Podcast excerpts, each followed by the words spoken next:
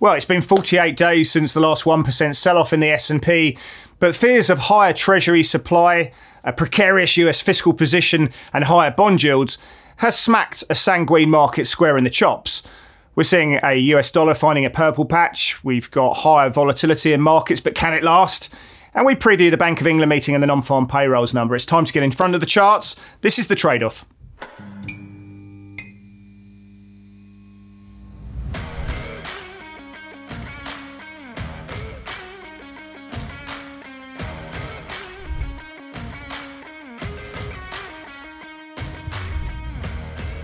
Well, hi there. My name's Chris Weston. I'm head of research here at Pepperstone. I'm going to be joined by my good friend Blake Morrow from Forex Analytics. I'm going to bring Blake into the program. I've got quick, two questions to ask you, ask you, Blake. First of all, is without getting too newsroom on on you, um, and the US obviously being the greatest country in the whole world. Um, you do have a lower credit rating now than Denmark, the Netherlands, Norway, uh, Australia.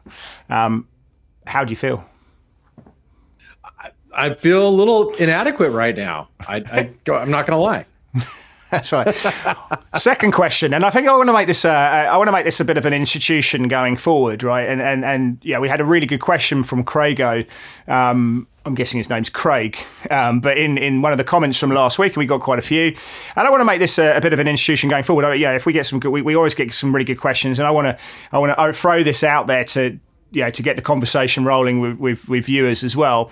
And Craigo writes um, about the commitment of traders report. Um, we know we know that that every every Tuesday, um, people are trading futures um, of different types. You know, uh, the different types of players out there. If you're trading, you know, you're a leverage trader or you're an asset manager. Um, you know, you're non-commercial effectively.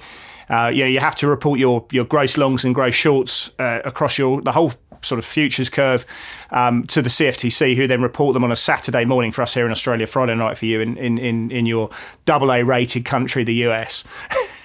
and um, you know, so so people do use that, and and Craigo writes, you know, do, do you get some information advantage from from using the commitment of traders report? Uh, and I felt, yeah, first of all, I want to understand, Blake, how, how do you use this, and then I want to you know, throw this out to the wider audience because I know there's people out there in, in the community who use the Commitment of Traders report.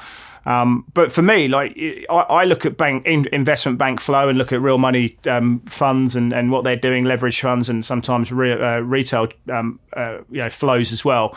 Um, but yeah, do you use the, the Commitment of Traders report to get an edge in, in currency trading or yeah, in your index trading? Yeah, how do you use it? I, I, actually use it for currencies quite a bit. It's it's okay. one of those you know tools that you keep in the toolbox. It's kind of like that. Uh, you know, if if you got a, a, bunch of screwdrivers, it's that you know it's one of the flathead screwdrivers. You're like, oh, I need the flathead today. You know, and and in this toolbox, when you see like large speculators. Um, you know, just really, really aggressively long or really aggressively short you know that usually it's kind of it's almost like a retail crowd in a sense and so when they get really you know over bullish or over bearish, I start looking for reversals. It's kind of like looking at a sentiment indicator, very similar type of situation. So the COT it's something that I do glance at, and, and if I see anything glaring at the end of the week, um, it is something that I start paying attention to. But you know, the the FX market has been diluted over the years, and since I predominantly trade FX, that's uh, something I do take into account. So I think it's one of many tools that you can use. But I think that first of all, that's a great question, Craig O. And uh, for anybody else that have questions, I think uh, I think we're going to start answering a question well, live here on the show well, exactly. Week, so, so, I think the interest for, for me with FX, I mean, so few people trade. Uh, FX futures these days. It's all swaps, it's all forwards, it's all it's all spot. So yeah, the, the forward the, the futures market gives us an indication. Um, but again, I think yeah, like you're right. You, you, look for those extremities where it's at 100 percentile or zero percentile of a, of a uh, you know one five year range, and, and and you'd say that you know this, that that position is getting a bit overdone, and then obviously price action is your key there. But I think it's an interesting one. I'm interested to you guys out there because I know a lot of people out there who are watching the show do use the Commitment of Traders report. Tell us how you're getting your edge over there. You know, especially I, I find it really quite useful in, in commodities over FX, but you know how are you guys doing it? That's the question of the day. Let us know how you're feeling out there. Anyway, let's go into topical funder. Let's have a look at the big macro thematics playing the market.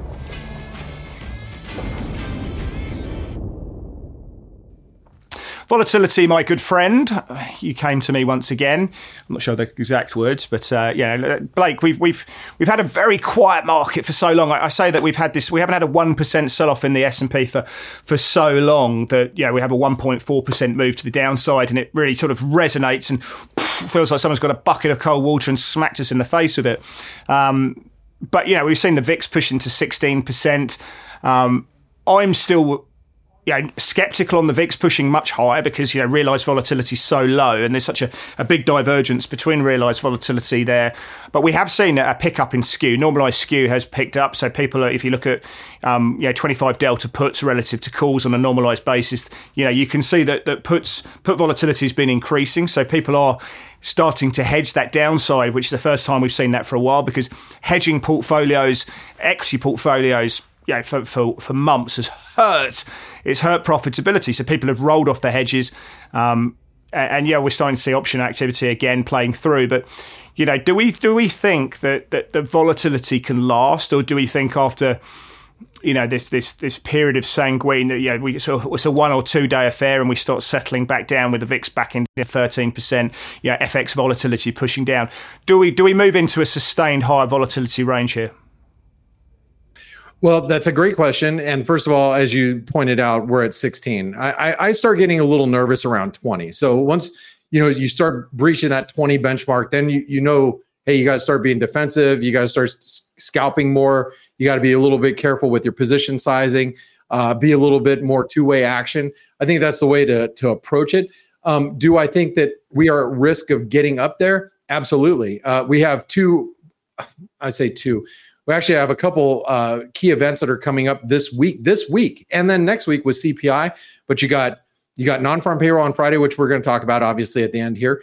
Uh, we also are, have earnings from t- two of the biggest technology companies in the U.S. Thursday night, or for you it'd be Friday uh, before you guys leave for the day. And it, so I'm expecting volatility possibly to you know increase and, and reach into the 20s, especially if you start looking at earnings and you start looking at what Apple and Amazon are doing. Yeah, I think yeah, those so. those two names need to blow it out of the park. I mean, the implied move for Apple is about three percent. Amazon's a little bit less, but you know, you, you, these got yeah, Apple has been so yeah, with Nvidia and some of the big AI names has been have been so much a, a talisman for, for the equity games. If yeah, they, if they don't blow the lights out after the move we've had, then then the market has further downside. But yeah, I think we're all looking at bond yields at the moment, which is a really nice segue to the next talking point. But you know, we've got that higher long end rates playing through, and we've got yeah, real rates on fives pushing two percent as well, and and they haven't mattered. You know, they haven't. We haven't seen yields really matter for equity appreciation throughout this whole you know, move recently um, because the, yeah, the concentration risk has pushed us up. But do they matter now? And and you bring up a good point. We've got payrolls. You know, uh, if payrolls are strong, then I think equities probably roll over.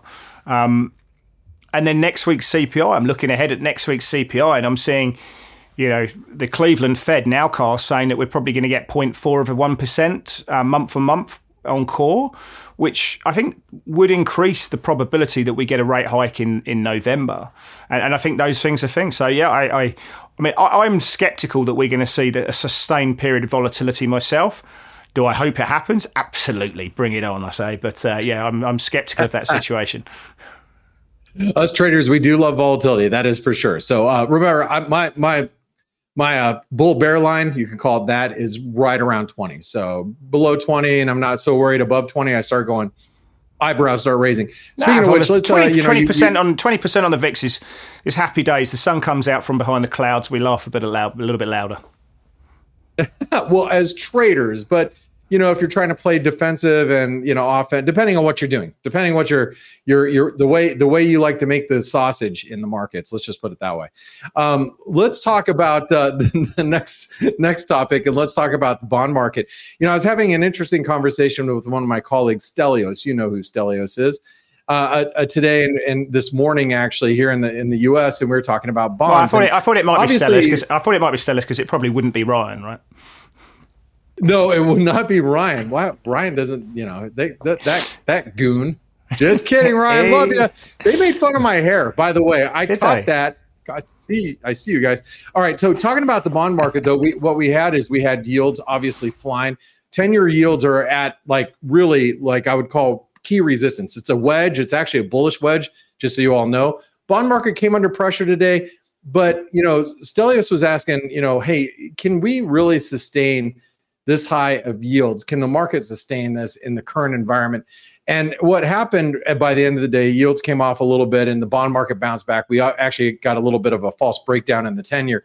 But, you know, with, with, you know, these Fitch, with this Fitch downgrade, A, does it worry you as a non American? Like for me, I'm not so worried about it because I'd be more worried if we start to see Moody's and S&P come and join the party in the ratings game. But right now, Fitch, you know, I, can, I, I, I would validate their arguments, understand the downgrade but it's just Fitch. You know what I mean? So does it matter to you? And and what do you think about yields at current levels? Are well, let me just let me just attractive? let me say one thing. With the S and P are already down there, right? So Fitch have actually come down to to S and P's. So that, that, they never actually upgraded them after 2011. So what we're actually seeing, and you never hear about upgrades. You, you, never hear about upgrades. You don't. Well, you certainly won't with America because their their fiscal position is quite precarious, and you know that that's the issue. So look, I don't, I don't, I, I think what at the bottom line is is what we've heard from Fitch is not new information. Everyone knows this stuff, right? Everyone knows that the fiscal deficit is is is there, and and but they they expect the fiscal deficit to to worsen, right? Whereas I think the street expects the fiscal deficit, the government deficit, to, to improve slightly. We'll see. Um, but look, I don't think anyone's expected. So the, the, bottom line is, if you're a pension fund and, and, and you're holding sovereign debt, are you now going to liquidate your portfolios because of this? Absolutely not. No. So this is a non-event in the market's eyes.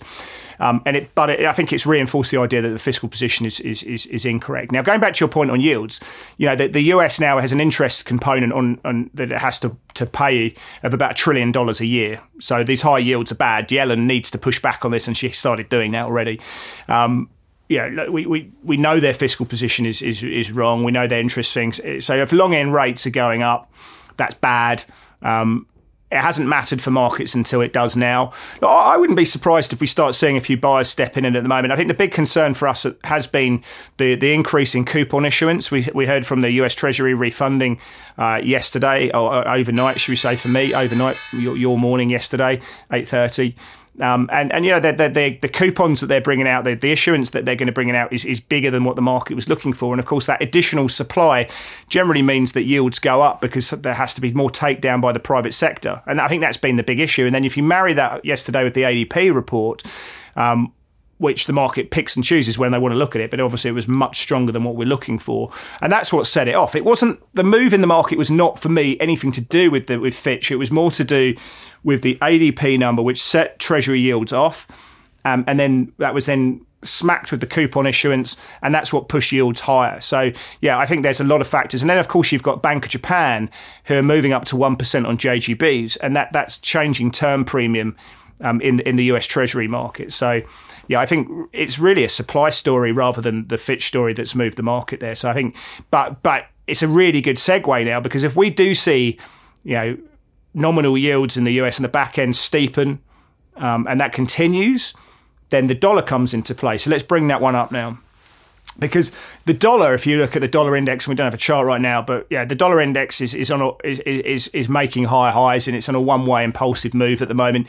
I think the equity market definitely has taken notice of that. A higher dollar is not great for the equity story. It's certainly not good for the commodity story. We're seeing silver under a bit of pressure. We're seeing gold under a bit of pressure. Um, I think if five-year real rates TIPS were to go above two percent, that that would be bad for equity markets and, and good for the dollar. Um, but I like the dollar at the moment, uh, Blake. One thing that, that really interests me, if I look at you know the market pricing, is that we've got rate cuts now, one full rate cut being priced in into the first quarter of next year. And again, I think it just feels punchy. So, you know, from that point of view, I still think there's upside in the US dollar, right? By pullbacks in this. Um, how do you how do you like the US dollar now?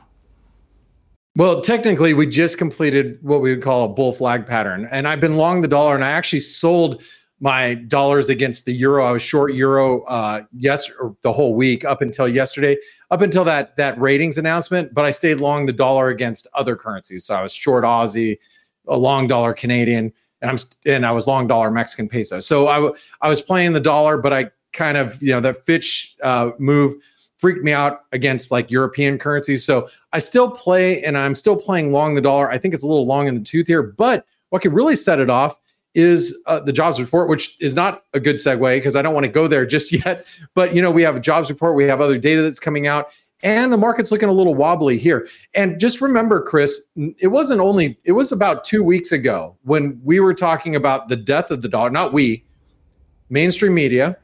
Whether you're talking about other news, did we put them in, did we put them in their place? Did we put them in their place?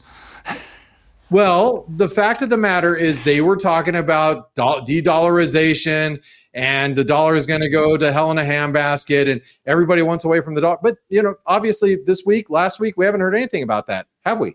So I still think people are positioned very. If you look at the COT, speaking of which, you look at the euro speculators, they're still aggressively long dollars and I uh, uh, long euros, short dollars, and I bet they've been liquidating all week long. So well, I think the markets, uh, bank flow has suggested that yeah, real money accounts and, and leveraged accounts generally on the institutional side have been have been running a pretty punchy short US dollar position. So I think there's been positioning to the upside here to, on the back of that. But yeah, the problem, the, the, the good thing about the US is you've got this kind of exceptionalism story. Know, you, you've you've got parts of Europe in recession at the moment. Inflation expectation, uh, sorry, inflation, realised inflation is falling just as it is in the US, but you've got better growth. And I think that's where we've talked about this before. Yeah, as we, as we roll into 2024, um, or in, into the latter stages of this year, hold it back, Chris Weston. You know, you're not there yet, but you know, obviously we look so far in, into the future. You know, we are getting to a world where, where G10 currencies are going to be driven by relative growth dynamics and, and, and less so on the inflationary side. Um, you know, and, and so I think things like services, um, PMI numbers are going to matter so much more as they are for going to things like the pound. It's really been the service sector that's held everything up.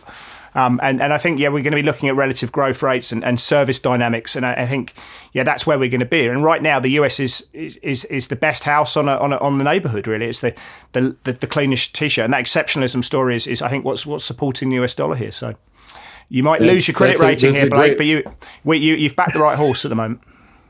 Hey, my shirt, I still don't see yellow rings in it. We're fine.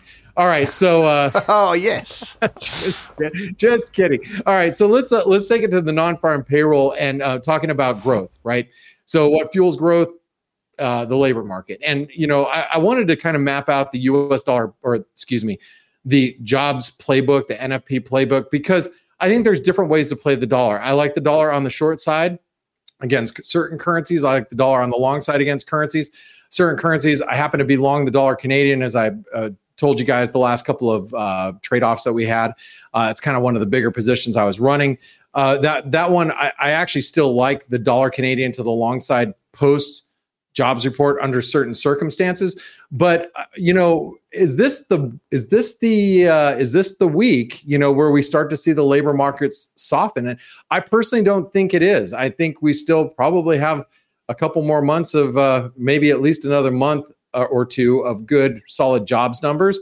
So, you know, the market's pricing in, you know, you know 200,000 jobs. We're, we saw the ADP numbers come in really, you know, strong. I know that doesn't really matter a whole lot. The correlation's not quite there, but still, um, we have ISM tomorrow that we're going to look into in the services sector. JOLTS jobs opening is a little weaker, but it still suggests a fairly, fairly, you know, tight labor market. What are your thoughts on the jobs and how do you want to play? And by the way, if I'm going to short the dollar, if I'm going to short the dollar, uh, I'd like to see what happens with the Bank of England tomorrow. But still, I, I really think best short dollar play is maybe dollar yen, and we'll probably be talking about that okay. a little bit later. So. Uh, Mate, I'm looking, at, I'm looking at I'm looking at the volatility in in the forward volatility markets, and you can do it on an individual basis, uh, day. And I'm looking at the market's expected uh, expectations of movement over payrolls. It's not very much. It's probably actually the, the lowest implied vol that we've seen on a payrolls number for for some years. Um, the the big volatility actually in the market, if you if you want an event, is actually for Jackson Hole at the end of the month. That's where the market's saying that we're probably going to get some um, pronounced movement. So mark that in your diary. End of the month. That's the Jackson Hole Symposium. It's the only time you're ever going to use the word symposium in a year for that one. Um, but that's that's kind of where we are. We should have a symposium sometime, a trade-off symposium. Um, but yeah, like, so the the market's not expecting fireworks over payrolls. That may change. That volatility may pick up now that we've started seeing broad volatility pick up on on the day.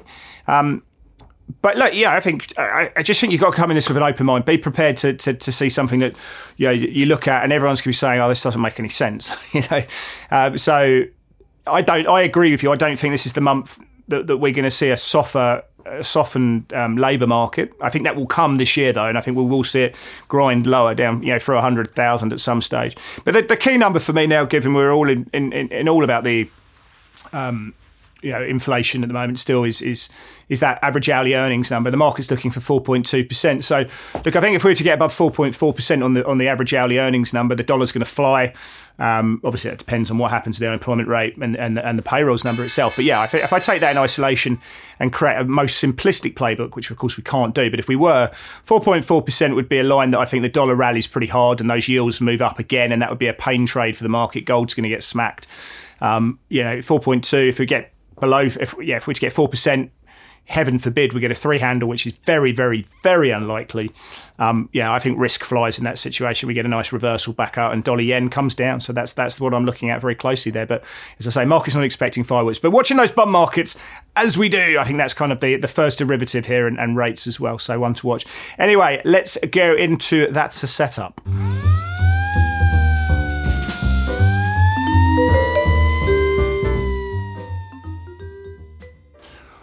Um, I just want to start before we go into into dollar yen. What I want to propose going forward, um, maybe uh, sort of in, in, in setting with the fact that the US has lost its credit rating, and you know I'm feeling I'm feeling um, you know in, in, a kind of que- strange old mood. I think what what we'd like to do going forward is is, is look at um, yeah Blake and I propose two setups that we really like, and then um, if people out there in the audience have two setups that, that you know a setup that they really want us to look at or yeah bring into the community leave it in the comments section below and we'll address it next week. So Blake and I will look, will look for two that, that, that, are really front and center that, that we're talking to clients about traders and, and, and something that we're looking at as, as, a, as a setup ourselves. But if you've got a setup, whatever asset class that you want us to look at uh, and a view on it yourself, do, do leave it in the comments and, and we'll bring that into the show next week, starting next week. So mixing it up, um, your new financial yes. year. Let's mix it up going into August. Anyway, let's bring up dollar yen to start with. Let's let's get this let's get this going. I'm I'm waffling on. Let's go. Right, Dolly yen. Why do I like this one, uh, Mr. Blake? Well, you like it short. It's going up. It's had a really nice move. We saw that that, that correction down through July, hit the 50% uh, re- retracement level. We had a nice rally back up into the former breakout level. Market didn't like it. Uh, yeah, we, are sort of testing these these Fibo levels on a closing basis, and the buyers have stepped back in, and we're now, you know, looking to make a move back up to sort of 145.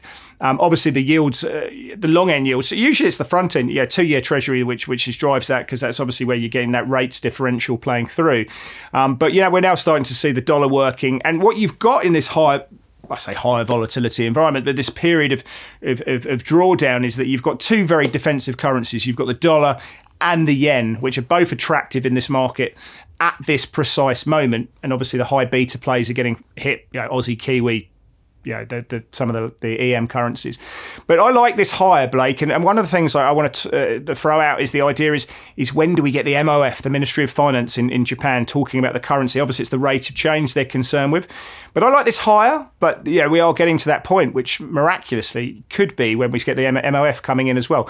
You like this on the short side, I remember.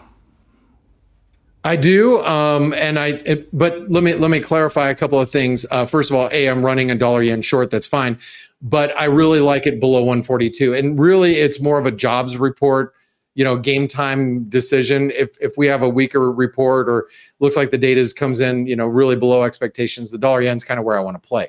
But um, but overall, I think you're right that we're in a range and we're up near that. That is the risk level, and and let's not forget. I know the BOJ didn't quite do what the market was really hoping they do with yield curve control. They just moved the band or ex, ex, widen the band a little bit. Um, but I do think it's one minor step in in in normalizing policy. One really, really, really small step, but it's something that we can't ignore as traders. So um, I think there's going to be a lot of two way price action in the dollar yen, and I think the 138 to 145 is a big fat range that we can trade in. Right nice one. I just so. want to quickly say that um, I actually thought what the Bank of Japan did was was was, was pretty bold and, and actually a really good step for them as a way of normalising. Um, I won't go into too much depth because I'm going to get the producer giving me a throwing his hands in the air in a minute. Um, but the um, Uh, I do think if volatility does settle down, then the, the, yen kicks back in as, as regardless of what happens with 10 year JGB yields and 10 year swaps in Japan.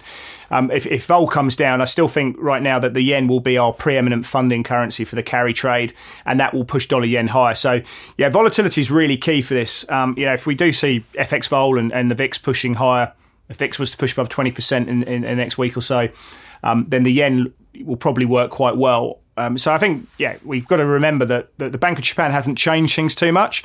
It's still about carry. Um, and, and in low volatility, the yen you like to sell. In high volatility, the yen you like to buy because you're closing out those funding positions. So that's still the, the, the, the key investment case for me. Yeah, that's great, great points, Chris. Thanks for bringing those up. Uh, i am going to turn it over to the sterling, and I know this is going to be a good setup for people tomorrow morning with the Bank of England. Uh, you know, I'm probably Chris. I'm sure you have a lot to say about the Bank of England, but I believe that the I, I, believe the sterling has come down to really critical support. You can see it's channel support. It's the 50 DMA. It's really important. 126.80 is the level I'm looking at.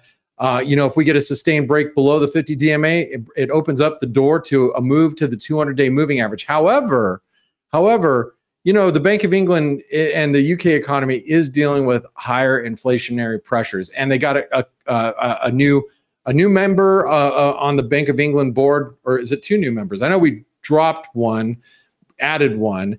Anyway, it's a little bit of a shakeup at the Bank of England. Hey, you know, maybe they turn and really, really want to start fighting inflation, and maybe they become more hawkish all of a sudden. Who knows? And if that's the case, though, we have a very good risk reward for long. So I think it's a great setup, great pivot at current levels. What are your thoughts about the sterling here? Oh, so Michael Brown's going to be going. Can You did technical analysis on, on bond yields earlier, and now you're calling it the sterling. It's two of his biggest pet hates in the world. He's a very opinionated man on that. Anyway, moving on. Um, uh, yeah, I, I think um, I, I, actually take the opposite view. I think the Bank of England have, have, have put a lot of uh, insurance in place. I think they've got ahead of the curve.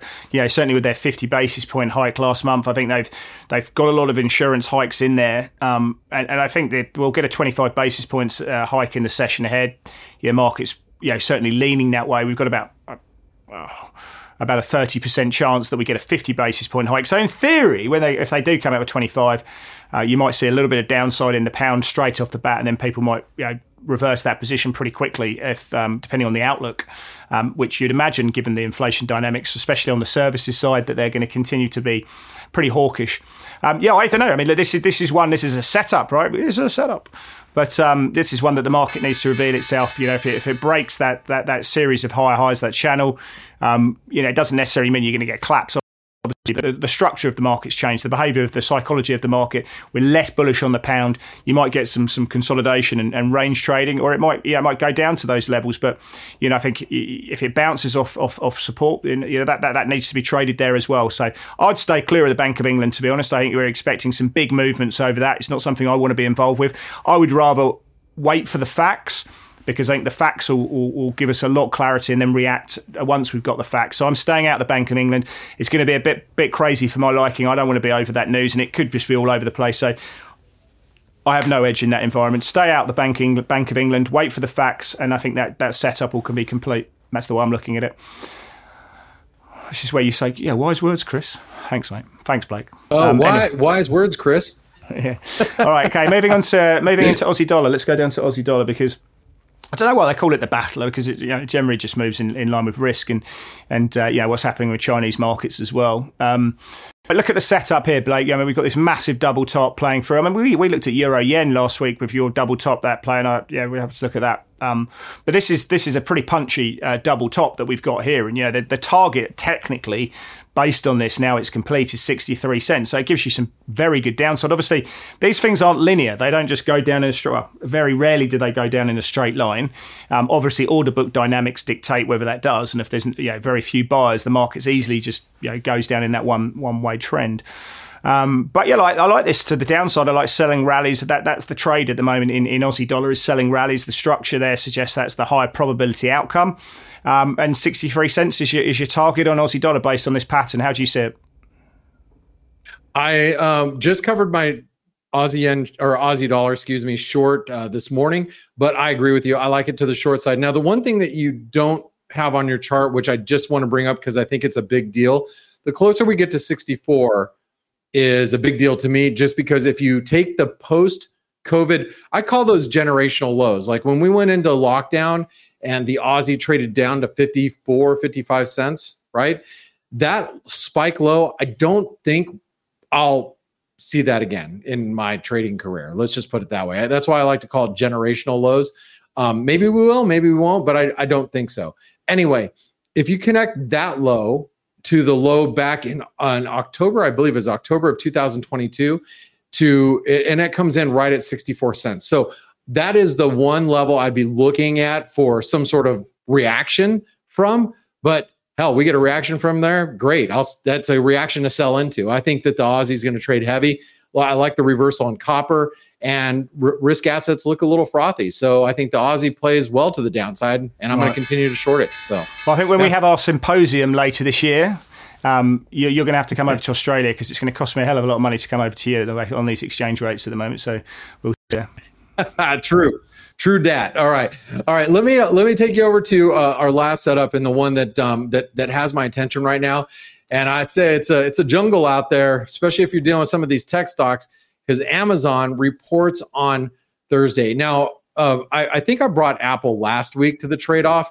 It actually today broke that ascending wedge that we had talked about last week. Was it last week that I brought that up? Anyway, yeah, it was um, right now I'm I think it was. But anyway, Amazon, another big, you know, stock that I think a lot of people can trade. You trade it via CFDs uh, with uh, Pepperstone. Some people will trade the equity outright. Um, we have a head and shoulder pattern set up. And if you notice, Amazon made a lower high. So we stalled at the 50% retracement of the all-time highs down to the, the lows that we we traded back in uh, November of 23. November no November 22 excuse me.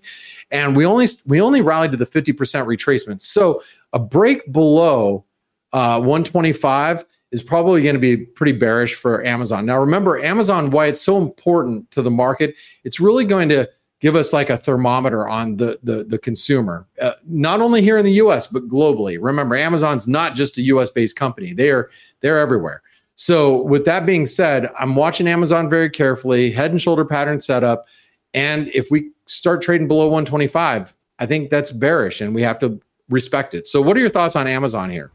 Well, I just want to take my hat off to you, realizing that there's other people outside of America in the world and and and, and shops as well. So good work. No, I like it. I mean, got a few I, dodgy ones in, in the UK too, I, yeah, from what I understand. That's a very very dodgy, very dodgy. Um, look, I like. It's a great setup. I mean, it's just one that's going to resonate with a lot of retail traders out there who, who love these patterns and and see these as, as, as fairly high high high probability trades. I mean, you've got the, the 200 day coming in. Um, is that sorry, 50 days? Or the um the, the orange line? That's a 50 day, day that we're sitting yeah. on. Correct. It's yeah, 50, exactly. Yeah. And you've got yeah the, the S and P is a similar situation. We've got the we got the 50 day just below, and that's been a good trend guide recently. Um, so yeah, I think as a short term trend, you know, the 50 days one that we we, we like to use um, as a trend filter.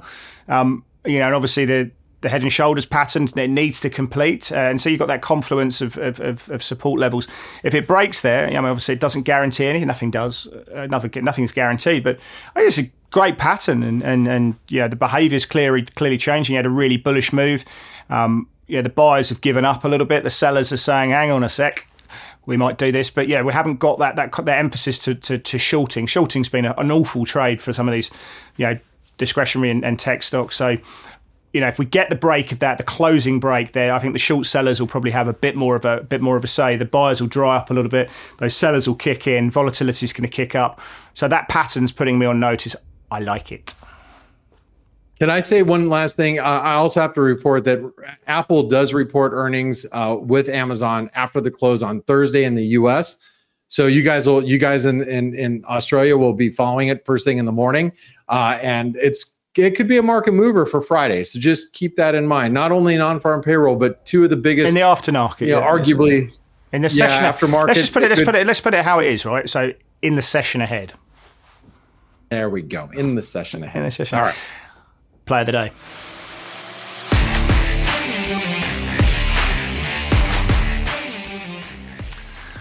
Right, I'm going to go for the US 500. It's, it's more of a, a roadmap rather than a, um, trade. I mean, we've got this kind of regression channel. You could just do a normal channel that's been going up since the March lows. Um, yeah, that's been a, a, good buying opportunity as we go down that. Yeah, just the line of best fit. But you, yeah, Bollinger Band will probably do the job. Um, but yeah, no, I think the, I think like like Amazon there, the, the 50 day moving average is, is key, right? Yeah, it's been a brilliant trend filter. Yeah, the market's just been mean reverting uh, against that level uh, when it gets too far out, and you've just you've just faded that in. But it's been people have been buying pullbacks all the way up there, so you know I, I think that holds. Um, and I want to I want to trade the regression. I want to trade the move, a potential move into that 50 day. I think there's some further downside in this, um, but then I think yeah, I, I, don't buy the move that we're going to see long end yields moving up substantially higher. Uh, if we were to get another 10, 15 basis points, yeah, that would probably take the S and P down into that 50 day moving average, and, and you'd probably see the dollar strengthen as well there as well. So I'm I'm, I'm looking for buy orders into the 50 day moving average, um, and and that just gives me that little bit of room for a little bit more dollar strength, a little bit more backup up in yields um, before I think the value buyers come in, in, into the treasury market, and that takes us down to the 50 day. But as always in trading, it's how markets react into levels. We can put it on our radar, but I think that that's where I'm looking for the trades in the moment. The market's been good buyers into that. Um, and obviously, if it, if it, if it flips, then you know you can get out the trade as quickly as you can. Um, but yeah, I think tactically, if if if tens and thirty year treasuries were to make up another fifteen basis points, I think that's probably where they're going to be capped. Puts another one one and a half percent on the US dollar. Um, and I think you get down into the 50 day where I think, you know, probably, you know, maybe we get a reversal. So that's how I'm thinking about this tactically now.